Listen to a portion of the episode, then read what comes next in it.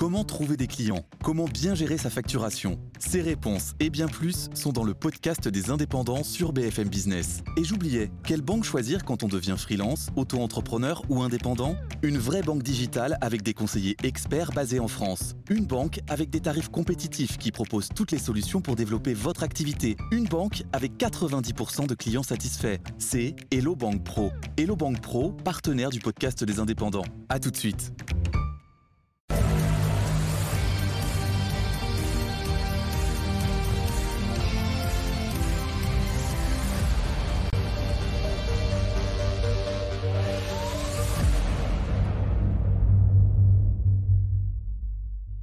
Bonsoir à toutes et à tous, bienvenue sur B F M Lyon pour Lyon Politique, l'émission qui prend le temps de discuter des, des sujets qui vous concernent avec euh, Lionel Favreau, comme tous les jeudis soirs. Bonsoir Lionel. Bonsoir Hugo. Directeur de la rédaction de Mag deux Lyon, je le rappelle.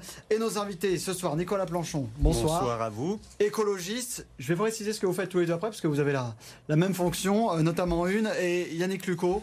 Euh, de l'U D I, et de, vous êtes tous les deux coprésidents donc de la Chambre régionale de l'économie sociale et solidaire euh, dans, dans la région. Alors avant qu'on, qu'on parle de, du sujet du jour, je voudrais juste qu'on dise un mot, messieurs, de, de François Turcas, patron de la C P M E pendant trente ans, euh, véritable patron des patrons lyonnais pendant plusieurs décennies. C'était une, euh, une grande figure, euh, Yannick Lucaud, euh, François Turcas.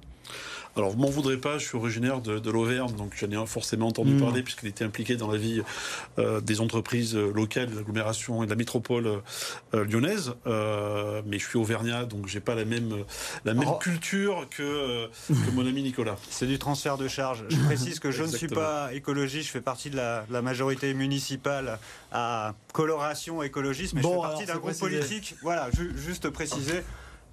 Peu importe, peu importe la labellisation et l'étiquette, mais préciser, notamment pour, pour mes homologues et camarades, que je ne suis pas écologiste au, au sens strict de l'organisation politique du terme. D'accord. Peut-être au niveau de l'intention en termes d'économie sociale et solidaire. Et oh, pour on répondre, va y revenir, justement, et, on va y revenir. Et, et pour répondre à, à votre question, évidemment, François Turcas fait partie des figures lyonnaises qui ont pesé, qui continueront de peser sur bah, les questions d'attractivité économique du territoire, même si je ne partage pas nécessairement toutes les intentions portées mmh. par la, la C G P M E. Pour autant, ça fait partie des, euh, des partenaires, y compris de l'économie sociale et solidaire, dont on parlera, je le, je le sais, euh, ce soir, et qu'on n'est absolument pas dans une binarité qui tendrait à vouloir prouver que d'un côté, il y a l'économie conventionnelle qui serait les méchants, et de l'autre, l'économie sociale et solidaire qui, au prétexte de la vertu, serait les gentils. Hein. On, est, Bien sûr. on est loin de ça. Mais on, on a besoin quand même, juste un, un mot, parce que donc il nous, il nous a quittés hier, de, de grands euh, leaders comme ça, pour euh, soutenir notamment les entreprises. Alors, globalement, nous, on est dans des familles économiques qui plaidons pour une gouvernance démocratique et plutôt collective. Sauf oui. que, dans la vraie vie, on a besoin d'une incarnation, quelle qu'elle soit, pour peser à la fois sur les, sur les leviers économiques et sociaux et les leviers aussi en matière de politique publique. On ne peut pas se passer d'incarnation dans nos sociétés post-messianiques, pour le dire oui. simplement. Bon, on, on va passer donc à ce qui nous, nous intéresse, l'économie sociale et solidaire. Donc je le disais, vous êtes tous les deux coprésidents de la, la Chambre régionale. Euh, vous êtes opposés politiquement, on va, y re, on va y revenir, sur vos différentes intentions politiques. Juste d'abord pour nous rappeler, et surtout pour les téléspectateurs qui nous regardent, l'E S S, on va le dire comme ça ce soir pour éviter de dire à chaque fois économie sociale et solidaire, qu'est-ce que c'est très précisément ? Alors déjà, j'aimerais vous dire qu'il n'y a pas d'opposition singulière entre Nicolas et moi. Il y a au moins un dénominateur commun qui s'appelle l'économie sociale et solidaire et qui nous réunit avec des valeurs humanistes euh, profondes. Alors aujourd'hui, l'économie sociale et solidaire, c'est euh, un emploi sur sept dans la région Auvergne-Rhône-Alpes, c'est douze pour cent du P I B, c'est trois cent trente, trois cent trente mille emplois. Euh, et c'est une volonté euh, d'entreprendre peut-être différemment, avec une autre forme d'entreprendre qui n'est pas celle forcément du, du capitalisme rémunéré, enfin du capitaux, des capitaux mmh. rémunérés, mais une volonté de travailler euh, sous d'autres formes et d'entreprendre sous d'autres formes.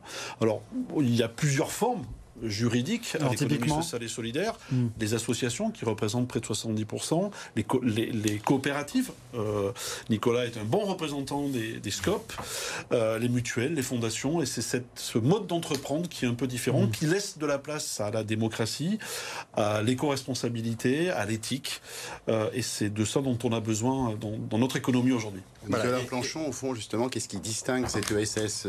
C'est des statuts particuliers, on ne peut pas s'auto- euh, euh, proclamés et réclamés de, de l'E S S. Il y a des statuts particuliers, euh, il y a des valeurs. Quels sont les signes distinctifs ? Ok. Il y a la question statutaire. On a l'habitude de dire dans l'E S S et ailleurs euh, que statut ne vaut pas vertu et réciproquement. Alors ça, c'est une première chose, c'est un, une première, je dirais un premier aphorisme, mais qui ne résume pas tout et qui ne dit pas tout. Il y a la question statutaire à travers les familles qu'a décrit euh, très précisément euh, Yannick Lucaud, euh, auxquelles j'ajoute les sociétés commerciales de l'E S S, hein, qui font partie des nouveaux, euh, des nouveaux acteurs.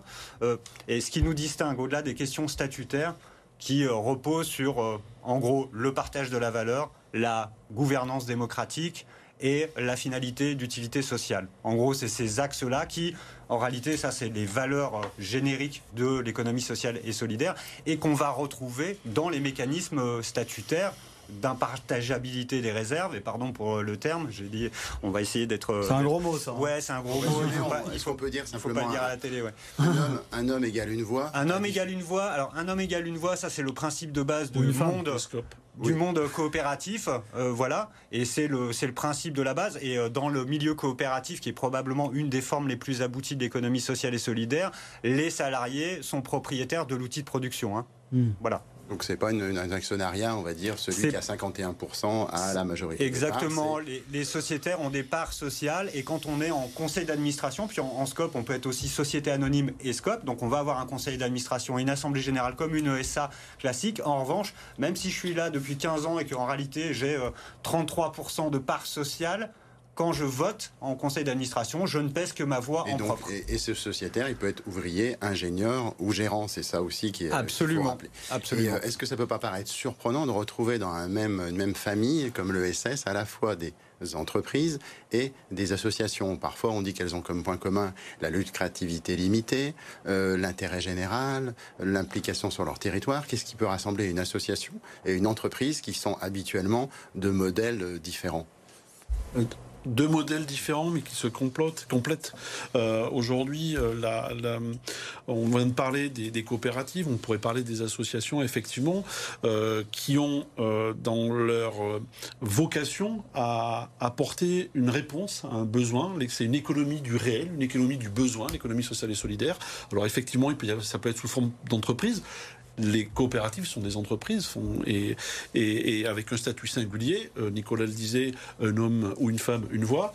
Mmh. Euh, dans une association, la, la gouvernance est aussi euh, réalisée par un conseil d'administration qui est désintéressé.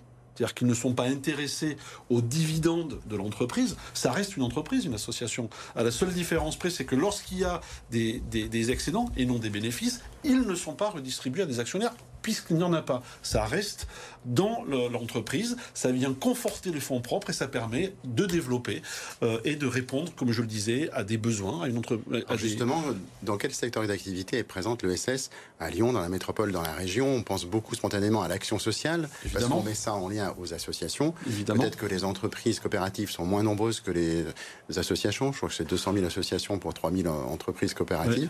Ouais, ouais. Mais en fait, elle est présente dans plein d'activités, l'E S S. Oui, elle est présente dans une foultitude d'activités, que ce, soit, que ce soit dans le social, évidemment, parce que c'est peut-être et probablement celle qui pèse le plus, mmh. qui a besoin de plus de main-d'œuvre pour accompagner euh, des, des publics. Mais vous avez l'agriculture, vous pouvez avoir de l'industrie, vous pouvez avoir tout type d'activité, des commerces de proximité, des tiers-lieux.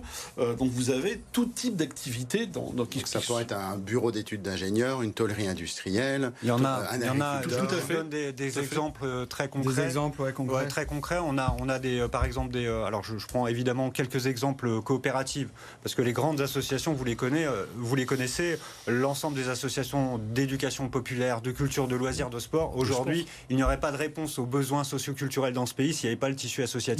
Et si vous avez des enfants, vous ne les emmènerez nulle part. Donc c'est à la fois une économie de la réponse aux besoins, sous mode associatif, mais c'est bien de l'entrepreneuriat au sens pur du terme, hein, initial du terme. Mais on défend cette, cette vision, y compris de la vie associative, comme des entrepreneurs du besoin social, en réalité, qui répondent à une commande à la fois publique et à la fois sociétale. Hein. Euh, les mmh. associations, elles naissent parce qu'il y a un besoin, une attente sociétale auquel et... on répond et que le mode, je termine, mmh. et que le mode de contractualisation se fait simplement sous forme de subvention plutôt que sous forme de facture.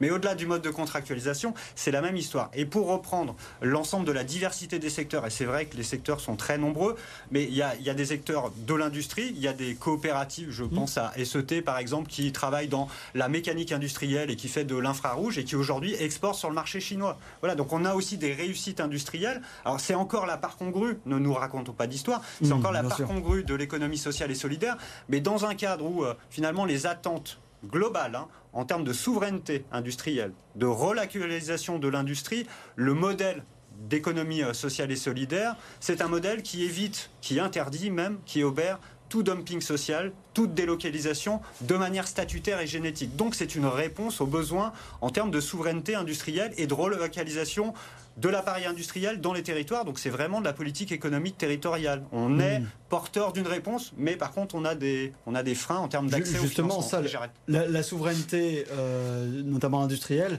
ça c'est une bataille politique aujourd'hui de, de, de nombreux camps. Oui, mais c'est une, une valeur qui est transverse. Pour, pour revenir sur... Parce que, évidemment, que ça, pose, ça peut poser question. Vous le disiez en disant, euh, vous, vous êtes vert et vous, vous êtes U D I mmh. pour... Euh, pour schématiser, bien sûr. Pour schématiser, mais je ne vous en tiens absolument pas, euh, pas, pas rigueur. Mais qu'on est dans des exécutifs qui n'ont pas exactement la même voix ou la même vision voilà. sur les politiques mmh. publiques. Inutile de, de forcer le trait pour s'en rendre compte.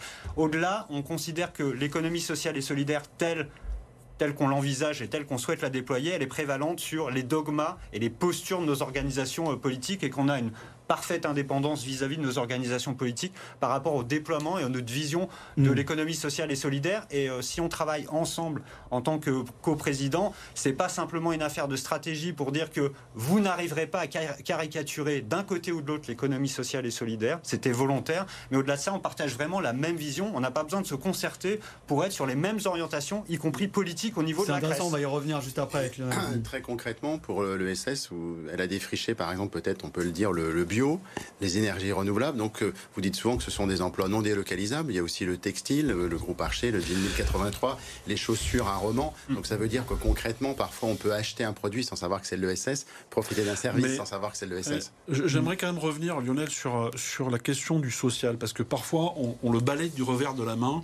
Euh, juste un exemple, dans le département de l'Allier, dont je suis originaire, le premier employeur, c'est l'économie sociale et solidaire avec onze mille emplois, effectivement liés à l'activité sociale. Et pour cause, c'est de la commande publique. C'est-à-dire qu'à un moment donné, les collectivités, l'État met, entre guillemets, en marché mmh. l'accompagnement public. Parfois de personnes adultes handicapées, parfois de personnes issues d'immigration, parfois de personnes en situation de réinsertion. C'est une commande qui est passée ou par l'État ou par des collectivités. Et là, il faut trouver un opérateur. Ça reste de la commande publique. Alors, on appelle ça, la nomenclature comptable appelle ça des subventions. Mais enfin, les, les, les opérateurs font pas la manche pour faire leur travail. Ce que vous voulez dire, c'est qu'il y a des appels d'offres, des comparaisons, vous pouvez perdre ce marché, que c'est projet par projet. Exactement. Et que c'est pas quelque chose qui tombe je... de manière euh, automatique. Exactement. Je vous donnais, je vous donnais mmh. l'exemple d'une entreprise du bâtiment. Une entreprise du bâtiment qui répond à un appel d'offres. Euh, elle, elle, elle a les mêmes démarches, sauf que personne ne s'interroge à savoir ben, finalement ça, ça vient d'où euh, l'argent. Ben, quand euh, une région par exemple commande un lycée, elle lance un appel d'offres sur plusieurs, euh, plusieurs entreprises font une réponse, un programme, et à ce moment-là on choisit l'entreprise. Mais encore une fois, ça reste de la commande publique. Ce que vous ressentez, vous, entre dirigeants d'entreprises sociales, c'est de se dire que finalement, ces métiers qu'on a valorisés pendant le Covid, de service à la personne, en première ligne, et cetera, ne sont pas toujours reconnus à, et leurs entreprises ou associations derrière, parce que construire un bâtiment, ce serait une activité, entre guillemets, noble, et, et euh, ouais. le service à la personne, quelque chose un peu d'obligatoire, mmh. alors que c'est deux choses essentielles au fonctionnement de la société. On est d'accord. Mais est-ce que ce n'est pas aussi de votre faute que ce soit plus visible ? Peut-être. Peut-être qu'à un moment donné, notre, la, la, la culture, euh, notre culture judéo-chrétienne a fait que, voilà, c'était euh, à l'époque, si on, fait, on refait l'histoire du social, ça remonte à, au patronage, et cetera. Et, et peut-être qu'il y aura un temps nécessaire. L'économie sociale et solidaire, dans sa complétude, est en train de changer, je pense. Les Mais est-ce qu'elle est, qu est, est en train visible aujourd'hui sur ouais, la visibilité alors, pour, quand même. Pour, pour compléter la question initiale de, de, de Lionel, euh, en disant, euh, finalement, un certain nombre... Euh, de citoyennes et de citoyens profitent de services ou de produits qui sont issus de, des structures de l'E S S mmh. sans s'en rendre, sans s'en rendre compte. Rien n'est plus vrai aujourd'hui. Et on travaille dans les mandats, de, les mandats et les orientations de notre mandat en, en tant que coprésident de, de la Chambre régionale de l'économie sociale et solidaire, la mise en visibilité des acteurs de l'E S S, y compris sur la production de biens et de services, ça fait partie de nos défis, de nos défis oui. majeurs pour rendre visible. Vous aviez raison avec les chaussures de Romans qui ont été sauvées grâce aux salariés, à la reprise et grâce à un projet innovant pour le coup de démocratie économique et donc avec le maintien d'un appareil de production. Aujourd'hui, si on peut encore acheter des chaussures, c'est parce que aussi il y a eu des, euh, il y a eu des salariés qui sont engagés et qui ont, qui ont pris la voie opérationnelle parce qu'on est des opérateurs économiques de mmh. terrain, au-delà du discours très généralisant de l'économie, hein, de l'économie de proximité. Mais comment on fait pour rendre plus euh, visible et presque aussi, j'ai envie de dire, plus lisible aussi ? Alors, il y a, alors plus visible et plus visible, on a une action de plaidoyer mmh. à faire de manière nationale avec l'ensemble des CRESS et avec E S S France pour que, puisqu'on est dans une, une république évidemment jacobine, vous le savez, mmh. bah, il faut adopter le sens de la pyramide pour que ça redescende dans les territoires et par notre capacité à nouer des partenariats avec les collectivités territoriales. soixante-dix pour cent, un peu plus de soixante-dix pour cent aujourd'hui des investissements sont en réalité réalisés par les collectivités et c'est bien sûr les territoires qu'on arrive à, à faire émerger l'économie sociale et solidaire en termes de visibilité. En termes de visibilité, c'est y compris en travaillant avec la commande publique ou plutôt les commandes publiques dans l'élaboration des schémas de promotion des achats responsables, c'est-à-dire mmh. les spaceurs d'aujourd'hui. Et on y travaille, alors avec la métropole de Lyon, avec Saint-Étienne-Métropole, vous voyez, c'est pas le, exactement le même bord politique, mmh. et pourtant il y a la même intention publique. Est-ce qu'il n'y a mmh. pas aussi des exemples à citer où des entreprises, donc des emplois, ont été sauvés par des systèmes E S S, c'est-à-dire que vous racontez souvent que quand un chef d'entreprise n'a pas de successeur direct, n'a pas forcément envie que euh, l'entreprise, euh, les biens soient vendus, euh, l'appareil industriel soit vendu et exporté, que les, entre- les emplois restent sur le territoire, territoire, bah, le E S S peut accompagner des salariés à reprendre leur entreprise en SCOP alors qu'ils ne se sentaient pas forcément ouais. l'étoffe pour le faire parce qu'il y a un système d'accompagnement, et cetera, et cetera. Et il y a même un outil dans la région dont vous parlez qui s'appelle Transméa. Transméa, oui. Il y a beaucoup d'exemples dans d'autres régions, mais ça a permis de, d'éviter à des entreprises de disparaître. Très oui, alors ça, ça typiquement, c'est euh, la génétique de l'Union régionale des SCOP et de la Confédération générale des SCOP mmh. qui souvent est plus connue, le mouvement SCOP est plus connu dans la capacité à reprendre des entreprises, alors en anticipé avec les salariés et parfois à la barre du tribunal, et on a un travail d'acculturation en direction des acteurs des tribunaux de, des tribunaux de commerce hein, mmh. pour qu'on soit mieux connus euh, et que notre capacité de reprise, c'est-à-dire notre capacité d'efficience économique, de sérieux de reprise des, euh, des projets, soit reconnue par euh, nos on, différents on interlocuteurs. Exemples, des exemples j'ai, j'ai pas, j'ai pas d'exemple en tête. Il y en a un très connu en Haute-Savoie il y a quelques années où il y avait un fonds américano-singapourien d'un côté, les, euh, les salariés, salariés de l'autre côté, il a fallu tout des soutiens politiques de divers bords politiques et l'URSCOP, y compris un ministre, et cetera. Je crois que ça allait de, de, de, de la gauche à la droite, d'Amont à Wauquiez, pour dire euh, ça mériterait de, de le donner aux salariés. Et c'est une entreprise qui, qui a été reprise par ses salariés alors que tout allait être délocalisé. Et en même temps, parfois, ce, ce côté sauvetage, est-ce que c'est pas réducteur? Parce qu'on peut aussi créer une SCOP de zéro. On, on a de plus en plus, alors, on, on a de plus en plus de créations ex nihilo, c'est-à-dire sans, sans reprise. Mmh. Le, évidemment que l'outillage et l'ingénierie de reprise et de transmission, parce qu'il y a aussi des euh, cas de transmission, soit parce qu'il n'y a pas d'héritier, entre guillemets, de P M E familiale, soit aussi parce qu'il y a une volonté du dirigeant de laisser l'appareil de production à ses salariés parce qu'ils sentent qu'ils sont finalement copropriétaires de cet appareil-là. C'est ce qui est le plus connu encore une fois, mais c'est réducteur parce qu'on a un certain nombre de porteurs et la progression en termes de, de création de coopératives au sens générique, entendez les SCOP et les S C I C, hein, les sociétés coopératives d'intérêt collectif, non, bah, hein. qui ont le vent en poupe, euh, c'est exponentiel dans ces dernières années. Pourquoi ? Parce qu'il y a une quête de sens chez les porteurs de projets. Lionel, par, parlons de, voilà, c'est, on tenait à parler de ces sociétés coopératives d'intérêt collectif parce que c'est un sigle un peu euh, abscon, S C I C, mais en fait concrètement ça permet de sauver une librairie d'un village qui allait euh, disparaître, un commerce, parce que les collectivités locales, c'est assez original, peuvent devenir actionnaires, sociétaires de ces S C I C. Donc est-ce que vous avez des exemples en tête dans vos territoires où expliquer comment ça fonctionne, parce que c'est une variante du modèle qui a des résultats très concrets puisque c'est la vie locale d'un village ou d'un quartier, mais qui est quand même peu connue. C'est ça. Le, le principe de, de la S C I C, on va avoir plusieurs collèges dans la gouvernance qui permet une hybridation des, cou- des collèges, c'est-à-dire finalement des copropriétaires de l'outil de production, euh, quel qu'il soit, encore une fois. Donc on va avoir des collectivités en renfort, on va avoir les bénéficiaires de l'action. Ça peut être les clients. On a des supermarchés coopératifs en S C I C, par exemple. Et puis, on va avoir les futurs gérants, les gérants, les salariés, bref, l'ensemble des acteurs qui vont être dans l'instrument de gouvernance au service d'un projet. Et souvent, des projets où, finalement, la réponse de l'économie conventionnelle soit est insuffisante, soit elle est absente parce qu'il y a un seuil de rentabilité qui est trop faible. Hein, pour être tout à fait clair. Mmh. Donc, euh, pas de seuil de lucrativité du tout. Hein. Euh, l'économie sociale et solidaire mmh. a besoin aussi de, de rentabilité pour créer des dividendes et qu'on répartisse de, de la richesse.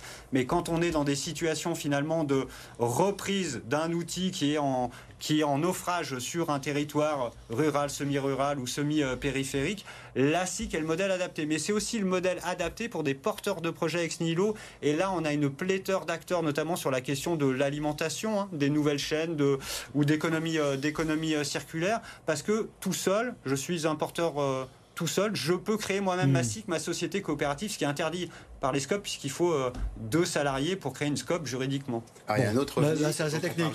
Oui, pardon, je voilà. vais essayer de... Là, je vais ramener, pardon. Restons grand public, parce ouais, que, voilà. Vous avez raison. Moi-même, j'étais en train de décrocher. Ouais. C'est la question qui a amené... Euh, oui, c'est vrai, c'est vrai, c'est la question bien. Ouais. Pour simplifier, les collectivités locales peuvent aider une entreprise à sauver une activité à, qui compte pour un, Absolument. un village. Dans, dans, Alors, dans un cadre, juste la précision, pourquoi c'est innovant. Non, et je ne suis pas technique. Pourquoi c'est innovant ? Yannick Lucaud, il n'a pas eu la parole. Et j'arrête, promis, les règles de droit disent qu'une collectivité locale, si je prends un exemple simple, une mairie, ne peut pas abonder directement financièrement en soutien à une activité, à un acteur économique quel qu'il soit. L'aide mmh. directe est interdite par le Code général des collectivités territoriales. La S C I C répond à cette impasse en termes de besoin de soutien. On va avoir des élus locaux qui se disent il faut sauver la librairie, il faut sauver le café-commerce du coin, mais juridiquement, je ne peux pas faire un chèque aux porteurs de projet. C'est juste interdit par la loi. Donc, la S C I C est une innovation, y compris sur le plan juridique. Voilà, et j'arrête. Alors, on, on, vous citez souvent l'innovation sociale comme une valeur de, de l'E S S. Il y a un nouvel ovni qui s'appelle les tiers-lieux, qui est même presque utilisé de manière un peu abusive. C'est des lieux hybrides qui peuvent être un café plus une salle de réunion plus une bibliothèque, ça peut être comme les ateliers brillants, des, des, des, des, un grand, grand, une grande, grande friche industrielle où viennent des activités pour le coin industriel qui ont besoin d'espace.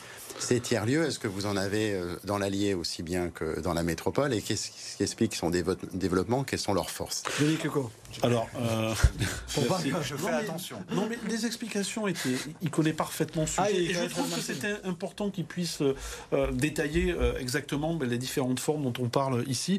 Et effectivement, la question de Lionel a apporté la réponse de Nicolas. Euh, pour revenir sur ces... C'est moche. Pour revenir sur, sur, pour revenir sur les tiers-lieux, pourquoi ça fonctionne? Pourquoi le modèle associatif, qui finalement, dix-neuf cent un, vous imaginez, ça recommence à remonter mmh. un petit peu, pourquoi ça fonctionne? Parce qu'aujourd'hui, on a besoin d'humanité, on a besoin de liens, on a besoin de se croiser, on a besoin de se parler. Et c'est bien pour ça qu'aujourd'hui, ces lieux, qui finalement, à un moment donné, euh, on s'est rendu compte qu'il y avait de moins en moins de jeunes qui s'investissaient sur des associations, qui... et en fait, ça s'est reporté sur d'autres d'autres organisations. Un tiers-lieu, c'est une organisation où chacun est invité à venir, où chacun est invité à participer, avec euh, voilà, un statut associatif qui est suffisamment global, large, pour permettre de s'y investir. Mais au, au final, c'est quoi derrière tout ça? C'est le lien, c'est la rencontre, c'est le partage. C'est ça qui fait les tiers-lieux. Notamment dans les, dans les villes, surtout en milieu euh, citadin maintenant, où vous le dites, il y a de moins en moins peut-être de liens entre les, ouais, les parce, habitants. Parce que ben, euh, tout le monde va être avec son téléphone mmh. portable, tout le monde va euh, passer... Euh, chacun chez soi. Chacun chez soi. Et mmh. aujourd'hui, c'est finalement l'espèce humaine, l'humanité qui est en jeu. Mmh. À travers le, le, les, les tiers-lieux, je trouve que c'est un bel exemple de, de rencontre, de partage, de lien social, de fraternité, de solidarité.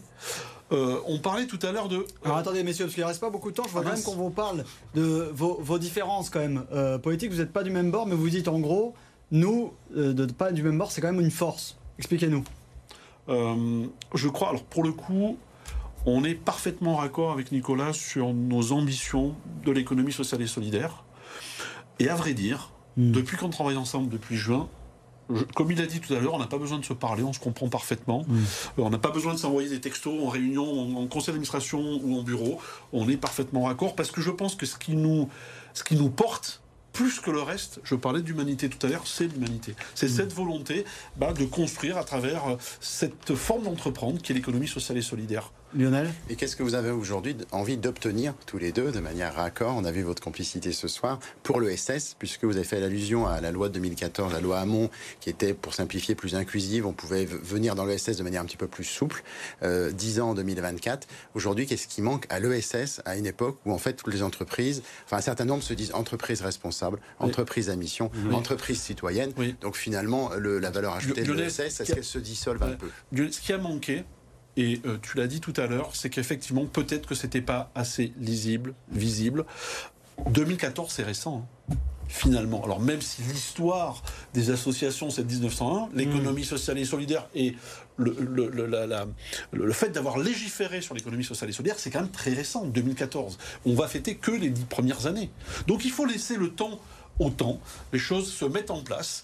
Il va falloir laisser le temps à la communication. Merci de nous laisser cette place aujourd'hui. Alors, votre rédactrice en chef nous a d'ailleurs proposé de faire des petits exemples. On a peut-être des, des, des, des exemples d'entreprises d'économie sociale et solidaire qu'on pourrait montrer ici et de montrer qu'il ben, y a d'autres façons d'entreprendre que le, le, le, le, l'entreprise à capitaux rémunérés. Donc, ce qu'il va falloir faire aujourd'hui, c'est ce que l'on on est en train de faire avec, avec Nicolas, par exemple. C'est se dire, ben oui, effectivement, on n'est peut-être pas dans le même camp politique, mais on partage des, des, des valeurs humaniste commune. Vous partagez des constats aussi ? Oui, bien sûr. Et, et juste pour répondre un peu plus à, sur ce qu'on attend et notre mandat, hein, c'est d'être considéré à proportion du poids réel de l'économie sociale et solidaire. Hein. À elle proportion est partout. Du poids réel. Mmh. Elle, elle est partout dans le quotidien. Vous disiez tout à l'heure une entreprise elle, sur sept. Hein. Oui, ouais, ouais, absolument. Un emploi sur sept. Un emploi, un sur, emploi sept. sur sept. Un emploi sur et euh, en région, dans la région. vingt-huit mille employeurs. Hein. Donc ça fait Donc quand ça, même... Ça pèse. C'est un trois cent trente mille salariés. C'est un poids qui est notable.